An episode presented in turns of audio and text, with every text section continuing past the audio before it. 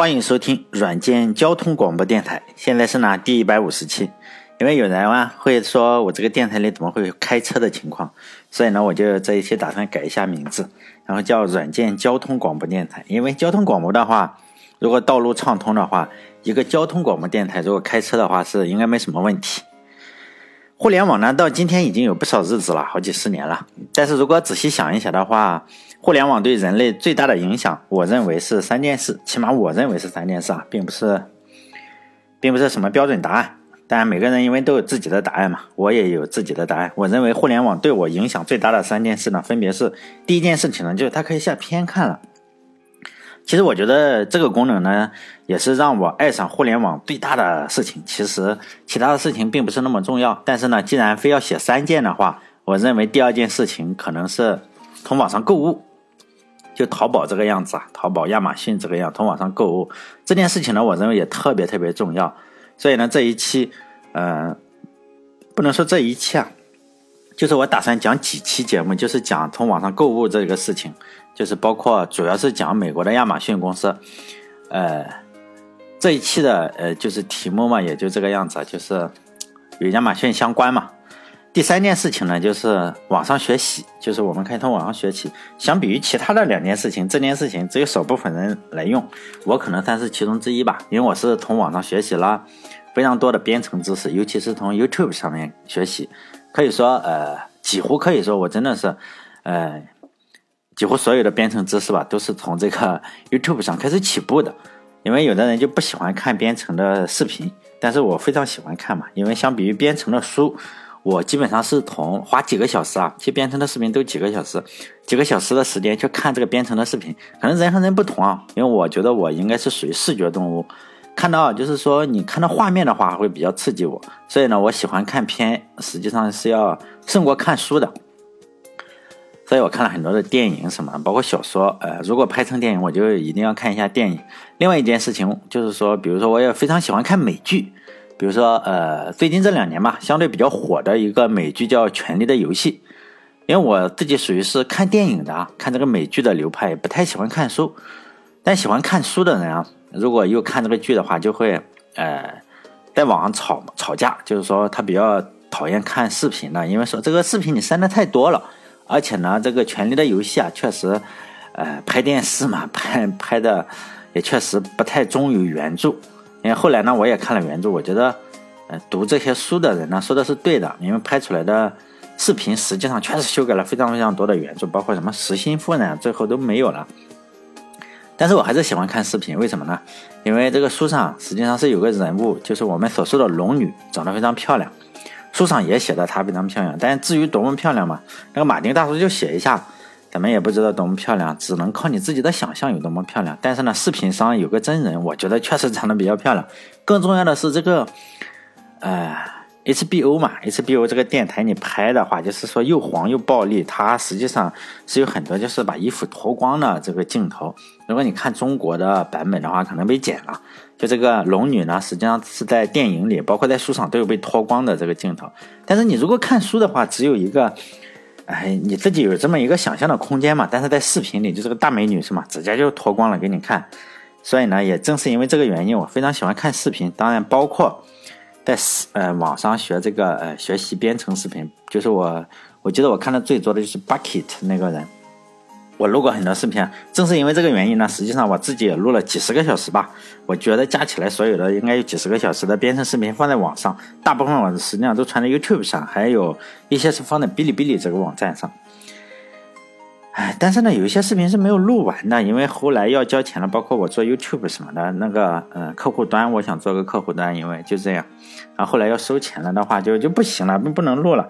因为我曾经 教过如何如何教大家用那个谷歌的云呐，谷歌的云，那时候我就付钱了，然后他实际上他会给你一个就是说授权，那个授权实际上录视频的时候也自己也是不小心嘛，然后就放到了网上，结果就是被搞了一个月。收到了三百三百多美金的这个一个账单，所以我想想还比较吓人。如果再再这样搞 YouTube 的话，也比较崩溃。所以呢，我就没有再继续录下去。就是说，已经做的差不多了。你只要有那个授权的话，实际上就是不能够现在就是那个我做的一个客户端，就是如何在呃苹果手机上模仿一个谷歌做的这个嗯 YouTube 的客户端，就是这样一个视频。但后来做不下去，就是因为要交钱了。你你要申申请授权，我如果不申请授权的话，会有一个问题是什么？就是说你用不了。但是我如果把这个 key 呢，实际上那我那个是有钱的，我那个账号里面，如果发到网上去，我又怕你你搞被人搞一个月，又收个三百美金，也实在很崩溃，所以呢，我就没有再录啊。就是类似于这样的很多，就就是这种原因。我我有个公众号里面我讲了这个事情，我解释了一下。但一些看到过这个视频又没有关注我的微信公众号，或者他只是听了广播，他也不去我的微信公众号关注，他也不知道，就是说呢，就去催我嘛，就留言也好还是什么，去催我，就搞得我还有点不好意思，因为催的时间长了的话，我有时候会跟他们开玩笑啊，我就说你给我一百块钱，我就继续录下去。但大部分人就是说，哎呀，算了，我也不学习了，就是免费还可以，你一交钱就不行，就当然不会有人，不会真的有人给我钱。因为我这个微信公众号叫“软件那些事”啊，六个字啊，因为很多人搜五个字就是“软件那些事”，没有后面那个“儿”字，就就儿子的“儿”，软件那些事。实际上我这个公众号是模仿明朝那些事的这个这个东西哈，这个名字起的，就是完全是抄袭。因此呢，我就在那个公众号里面，我写了一篇文章去解释，就是说我为什么不想继续当这个雷锋啊，继续免费录视频了。哎，因为我觉得这个这个人吧，你自己可以大方，但是你不能够要求别人当雷锋，就是说你不能追着我去催嘛。我就在公众号里说，如果有人付给我一百块的话，因为我就会，嗯，如果有三十个人肯付款的话，我就会，并且我有渠道收到这个钱的话，我就重新录一个视频，就从零开始做一个那个推特推特网站，就像微博一样的东西。目前呢，我我是这个想法。实际上，这个这个是从零做一个推特网站呢，也是做到了。我实际上很早之前我录了二十六集，大概每集多少分钟我不知道，但是我确实录了二十六集。后来也是这样弃坑了，为什么呢？就首先也是嗯没有太多时间，而且他确实做的也比较简单，就这个样子。如果有人就是说有人有，因为有很多的听众就是免费听听电台，但是他也不关注我的微信公众号，也甚至。甚至还不用微信，有很多人是不用微信的，所以呢，可能不知道我要打算录视频这个事情。就是说，如果你恰好想学习哎如何制作一个 Web 软件的话，就是 Twitter 那样的软件，包括微博也是这样。除了我录的这个免费的电台呢，我还录了几十个小时的免费视频，就是包括很多东西，啊，包括你如何学习 Linux 啊，包括就是那些命令，还有如何做苹果手机上的软件。就手机软件，我我经常自己写这种东西，然后顺便录下来。然后我还写了，哎，如何你你你把这个 Python 语言还是 Ruby 语言学一下？就我想，嗯，就是如果我要做的话，我就会把我所录的这个所有的视频就综合一下嘛，就是从零开始做一个冒牌的这个山寨一个 Twitter 网站，然后呢部署下来，我真的想部署下，就是说部署到 Linux 上，当然其中也肯定要包含如何使用 Linux。如果条件允许的话，我就再给这个。这个网站呢，做一个手机客户端，就全全都是山寨的，就做一个类似于 Twitter 的手机手机的客户端，但是呢，抓取我这个网站，因为整个的实际上并不难。嗯，但是这个视频呢，如果就是有三十个人，嗯，想学的话，这样的话我就能够大概收到三千块钱。然后我看网易云音乐上大概数量，我竟然是百分之五十这样。如果他收到的话，他会收百分之五十的渠道费，可能我会收到一千五。就是说，如果有有有三四个人肯付费的话，并且，呃，有这种想法去去去去的话，可以关注我的微信公众号，就是六个字“软件那些事”，然后告诉我一声。我初步计划是放在网易云音乐上，网易云课堂开一个付费的，就是一百块钱，也不去涨价。就你如果不付的话，也也也可以啊，就是没什么关系。就后面呢，就是说。尽量不要催我嘛。其实我录的话，有时候我会弃坑这个事情去指责我。实际上，我个人认为，你说我，我有时候会去做承诺，说，哎，我会永远做下去啊，我尽量做下去。就好像你谈恋爱的话，结果你说，哎，我永远爱你，但是我最终还是弃坑了，因为你没有没有付钱的话，你很难去指责我，是吧？但很多人会理直气壮的去指责我，结果搞得我。非常崩溃。就如果不到三十个人的话，我可能还是会录一些视频，因为我录了很多了。但是就是不要催我，因为我没有收钱嘛，也不可能说你你觉得呃我说了什么谎话，然后把我推到雷锋那个位置上，因为我也不想当雷锋。但再重复一下，就是关于互联网，就再说其他的事。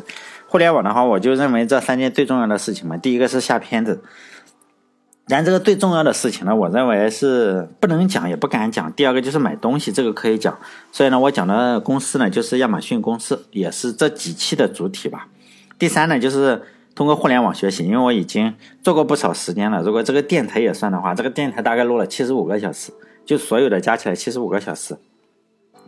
还有几十个小时的一个视频，但是因为我是属于看书，我不太喜欢看书啊，我我不太喜欢学编程的时候看书，我经常看人家怎么做，然后就说，哎，做一个完整的项目最好，实际上非常少，就大部分都教你 Hello World，我我也讨厌看那种，就是说我希望做一个完整的项目，跟现实比较有联系的，所以呢，我 实际上每一次我都是尝试做这个事情，当然每次也都是弃坑了，最后就是弃坑也是有点原因的。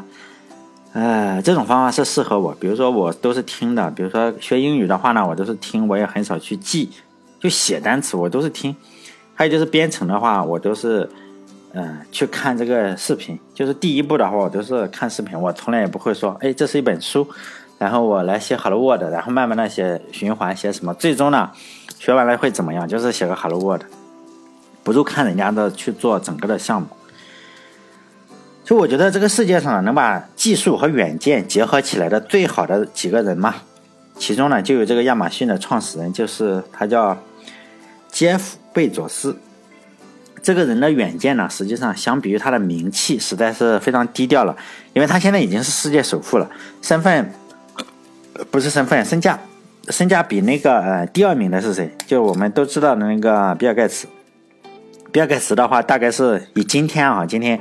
我看股价上这样算，他们就会是三百二十五亿，就多了三百二十五亿美元。这个位置已经非常稳了，因为他个人身份，嗯，到现在就是他大概有多少钱？大概是一千两百六十二亿，以今天算，人家的股票一天都是几十亿这样。比尔盖茨一个人对他肯定是不会产生什么威胁了。哎，实际上呢，别说比尔盖茨一个人，就算是比尔盖茨的财富，再加上我的财富，也赢不了他，因为我的财富是负财富，一睁眼说实在的，就欠银行两百块钱。所以呢，一时半会也大概不会有人对他产生什么任何影响。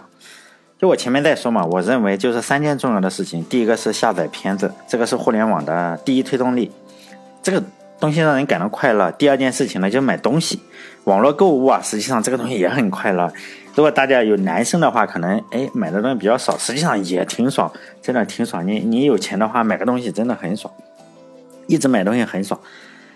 第三件事情呢，我认为就是在网络上学习，这是第三推动力吧。因为对正常人来说，学习都是一件特别特别痛苦的事情。说实在的，我几乎没有见过喜欢学习的人。但是在这个现代社会呢，呃，你如果想要，呃，如果没有家庭背景的话，如果你想混口饭吃，像我这样，是一定要有一定的技能才能混口饭吃。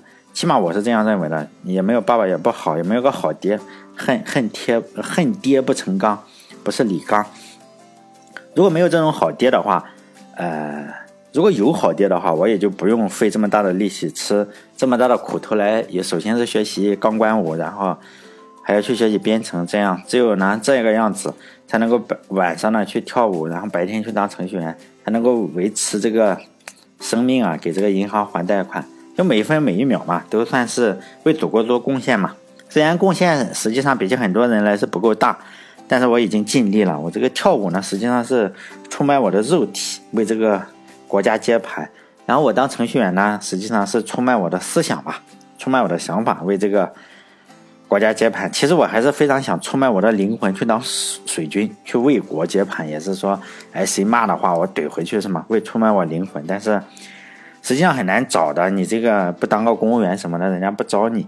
这个水军实际上门槛比较高。我研究过，你你你没有一定的能力是当不了水军的。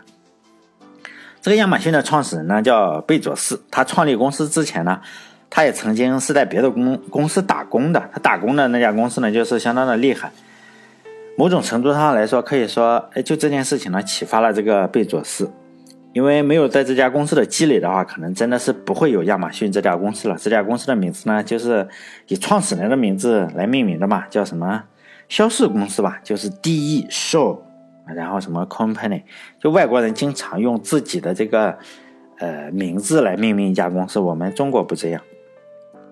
亚马逊公司的创始人呢，实际上在我前面所说的这个肖氏公司呢，就是，呃，工作了多少年？六七年吧，七年，七年多应该是。这个肖氏公司的创始人呢，叫 David Shaw，，就是，嗯，什么的大卫大卫肖，这个是个计算机系的教授。这个公司的业务呢，实际上是用软件呢来快速的完成交易。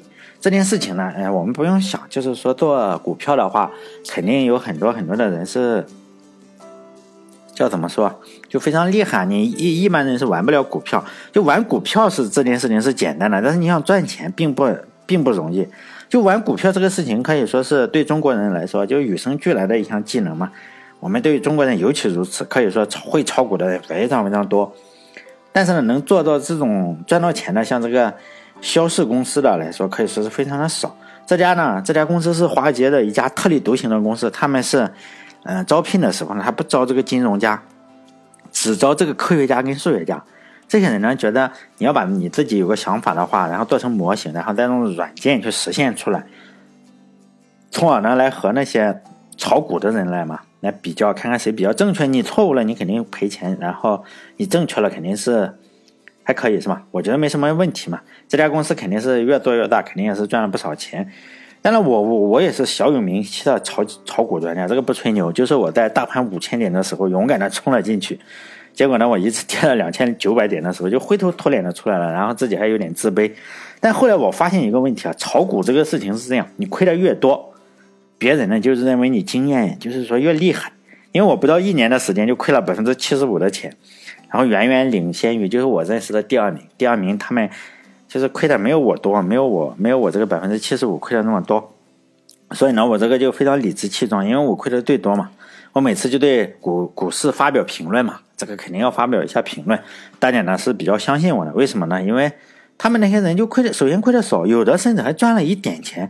比如说你你赚了个百分之五，你是相信一个赚了百分之五的人，呃，你是认为一个只赚了百分之五钱的人，就一百块赚成了。五一百零五，然后呢，我是一百块亏成了二十五，你会觉得哪个厉害？因为大部分人一想的话，觉得哎呀，是是亏成二十五的厉害，所以呢，就这样，我今天成了一下子成了这个炒股专家。所以呢，大家想想，我这种经历还是很服的。我因为我总结过，因为我一下子成了这个炒股专家以后，我就总结过，主要有两种流派，一种呢是技术流，就是通过看这个 K 线图啊。还有说月球到这个地球的距离，还有说深圳啊，就深嗯深沪两市嘛，沪深两市这个，呃深圳和上海两两地气温的这个变化，这几个复杂的数据之间是有个关系的，有个公式，每个人公式都不同，然后计算出一个值，然后通通过这个值啊，然后作为自己买卖股票的一个证据，就非常准。他们认为这是技术流，有 K 线图，然后地球和月亮之间的距离，还有是。每天的温度的变化、温差变化，还有很多的什么磁场啊，这种算是一个复杂的数字出来。这个越复杂，这个是越准。另外一个流派呢是信息流，就是我不看这个技术流，技术流派不准。然后呢，就相信是信息流。这个信息是从哪里啊？其实主要是 每天嘛，上上菜市场买菜的路上，然后或者等公交车上班、等公交车的时候啊，然后。就跟人家聊天，因为股票一多了嘛，哎，好像要上的时候，大家都都知道，内线就是在这个 公交车上，还有菜市场上，知道，哎呀，国家队又要买哪个股票了，这种信息啊，这种都内幕信息，广泛的存在于菜市场的路上，还有说公交车上，尤其是那些大娘的口中。但这种两种流派呢，实际上在中国大部分呢都成了植物人。当然，我说的这个植物是真的植物人，就是说什么植物呢？有韭菜。并不是其他的，并不是大蒜呀或者是什么，就韭菜成了植物人。但我也不知道贝佐斯是什么流派的。按道理说，偏向于技术流派，也可能不属于我上面所讲的这两个流派，因为他确实赚了太多钱。他在二十九岁的时候呢，已经是年薪百万的一个人物了，非常有钱。如果说这有什么缺点的话，可能就是他二十九岁的时候，这个脑袋已经谢顶了。呃，但现在我们看到贝佐斯那个样子，就是已经，是吧？聪明的脑袋不长毛，眼睛一根毛都没有了。真的，我我还是有一些的。我和他唯一的相似点就是，我二十六的时候，我比他厉害，就是我二十六岁的时候就已经开始谢顶了。现在的情况就是说，他的是从前面开始谢，我的是从中间开始谢。现在的情况就是，我银行贷款还是每天欠银行两百块，但是我这个头发已经还的差不多结清了。嗯，银行没有结清，但头发差不多了。我这个是从中间开始掉的。这个一个已经二十九岁了，已经年薪百万美元的华尔街搞股票的成功的人士呢，唯一的追求大概就是说，我要开个公司，我要给别人能够开出年薪百万的这种公司嘛。我认为。年薪百万的人，他的梦想肯定不会说：“哎，我的梦想是买个机械键盘，或者是做个电台啊，然后看看有没有什么女听众啊，有个什么想法。”因此，他的那种 就是可能是要给改变世界，人家真的是改变世界，不是我们吹吹牛。就是说，这种激励下吧，不知道什么原因啊，他反正决定创业了。在一九九四年的时候，互联网那时候它是一个新新鲜的事物嘛。这个时候就他那个公司嘛，肖氏公司的已经有人专门研究这个互联网了，其中呢就包括这个贝佐斯。他当时他说他有一台这个沙眼工作站，他把大量的精力啊用来研究什么，就互联网怎么上这个互联网。然后呢，再和同事讨论，其中呢就有了几个创创业的理念，因为那时候已经有创业理念很好了。其中呢，但是在一九九四年的时候，他没有这个创业的想法，他就把这几个理念呢告诉了其他的公司。然后呢，在其他的公司，其中一个想法呢，就是说你可以给这个用户啊提供这个电子邮件的服务。然后呢，电子邮件后面呢就免费的。以前有人试图收钱，他说免费，但是呢，这个电子邮件上每个每个都都加一条小小的广告。然后这个想法呢，第一个做成产品的就 Jono 公司。哎，我也不知道，反正我打在公众号里，就这个公司。然后这家公司后来就上市了。实际上，我们现在想想，现在这个 Gmail 也好，还是雅虎的这个电子邮件也好，还是国内的这些电子邮件也好，类似于都是这个样子，就是只是区别在于它那个是，哎，我是三五封邮件呢，就是说，哎，我给你一个一一一个广告，我们这里是三五个广告，然后给你一个邮件，是吧？就就就还是有点差别，反正还是没有我们这里好。这家这就 Journal 公司呢，后来上市了，在一九九九年的时候，就是互联网泡沫，一就是说最大的时候，哎呀，大泡泡一个。上市之后啊，但是这个运气呢也比较好，就有一个另外一个公司叫 Net Zero，这个公司呢就要把这个公司合并了，就花了很大的钱，花了几百亿，把这个公司就是一个做电子邮件发广告的，就发你三五封，可能是五封。然后发你一封广告，这个还是比较良心了。我们这里是发五个广告，然后给你一个邮件。这个公司 NetZero 呢，这个公司就把这个 Journal 公司买了，然后对他的触动还是有点大。他觉得，哎，这个东西是我想到的，是吧？然后，对吧？最终也没有赚到特别多的钱。然后他当然还有一个想法，跟他的就是说，创始人肖氏公司的这个创始人。也有个想法呢，就是说我要做一家网上商商店，这个商店呢可以卖世界上任何东西。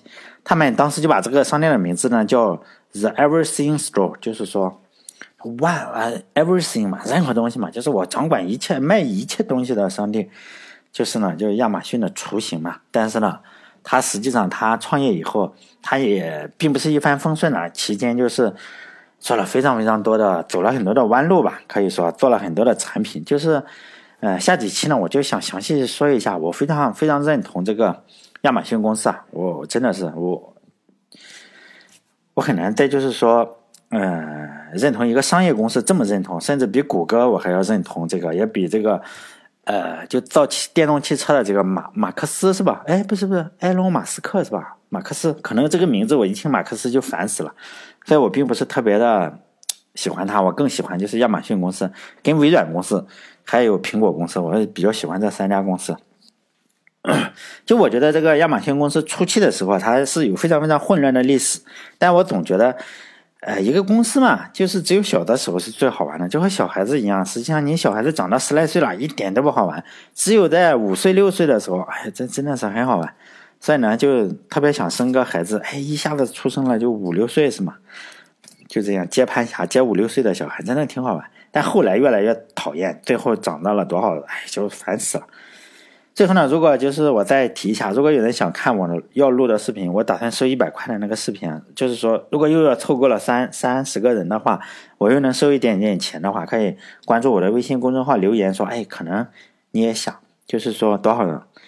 我的微信公众号呢就六个字，软件那些事，不是五个字啊。如果够三十个人的话，我就录下去；如果不够的话，我还是慢慢吞吞的录嘛，就是不要催，我还是会继续录下去。那个，如果我能收到钱的话，大概我能分到个，比如说两千啊，或者什么样子，哎，是不是就有点动力啊？